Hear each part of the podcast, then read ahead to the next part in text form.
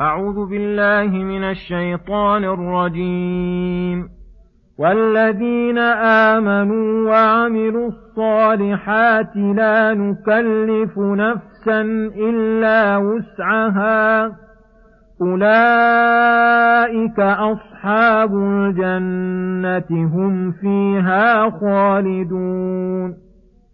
ونزعنا ما في صدورهم من غل تجري من تحتهم الأنهار وقالوا الحمد لله الذي هدانا لهذا وما كنا لنهتدي لولا أن هدانا الله لقد جاءت رسل ربنا بالحق ونودوا أن تلكم الجنة أورثتموها بما كنتم تعملون. ونادى أصحاب الجنة أصحاب النار أن قد وجدنا ما وعدنا ربنا حقا فهل وجدتم ما وعد ربكم حقا قالوا نعم فأذن مؤذن بينهم اللعنة الله على الظالمين الذين يصدون عن سبيل الله ويبغونها عوجا وهم بالآخرة كافرون. بسم الله الرحمن الرحيم. السلام عليكم ورحمة الله وبركاته. يقول الله سبحانه: والذين آمنوا وعملوا الصالحات لا نكلف نفسا إلا وسعها أولئك أصحاب الجنة هم فيها خالدون. ونزعنا ما في صدورهم من غل تجري من تحتهم الأنهار وقالوا الحمد لله الذي هدانا لهذا وما كنا لنهتدي لولا أن هدانا الله لقد جاءت رسل ربنا بالحق ونودوا أن تلكم الجنة أورثتموها بما كنتم تعملون. لما ذكر تعالى عقاب العاصين الظالمين ذكر ثواب المطيعين فقال: والذين آمنوا بقلوبهم وعملوا الصالحات بجوارحهم، فجمعوا بين الإيمان والعمل، بين الأعمال الظاهرة والأعمال الباطنة، بين فعل الواجبات وترك المحرمات.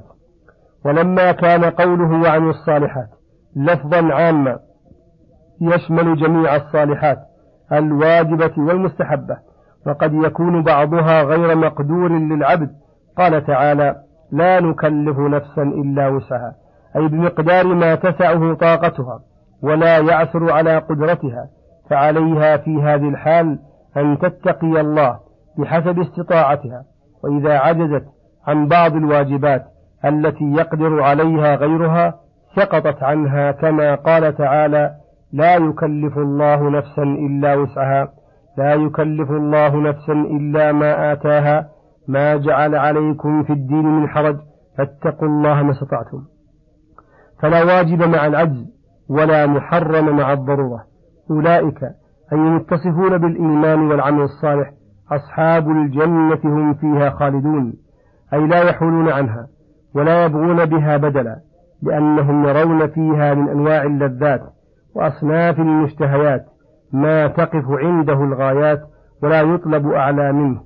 ونزعنا ما في صدورهم من غل، وهذا من كرمه وإحسانه على أهل الجنة أن الغل الذي كان موجودا في قلوبهم والتنافس الذي كان بينهم أن الله يقلعه ويزيله حتى يكونوا إخوانا متحابين وأخلاء متصافين.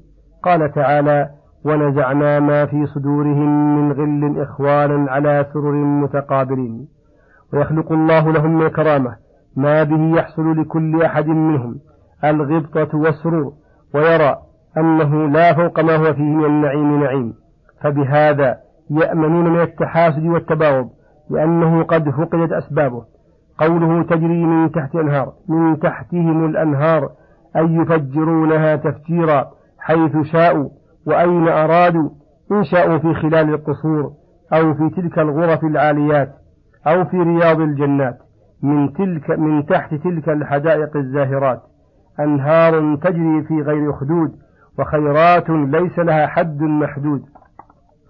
ولهذا لما رأوا ما أنعم الله عليهم وأكرمهم به قالوا الحمد لله الذي هدانا لهذا بأن من علينا وأوحى إلى قلوبنا فآمنت به وانقادت للأعمال الموصلة إلى هذه الدار، وحفظ الله علينا إيماننا وأعمالنا حيث حتى أوصلنا بها إلى هذه الدار.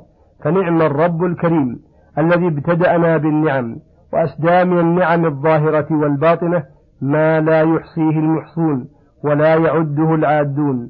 وما كنا لنهتدي لولا أن هدانا الله، أي ليس في نفوسنا قابلية للهدى لولا أنه تعالى من علينا بهدايته واتباع رسله.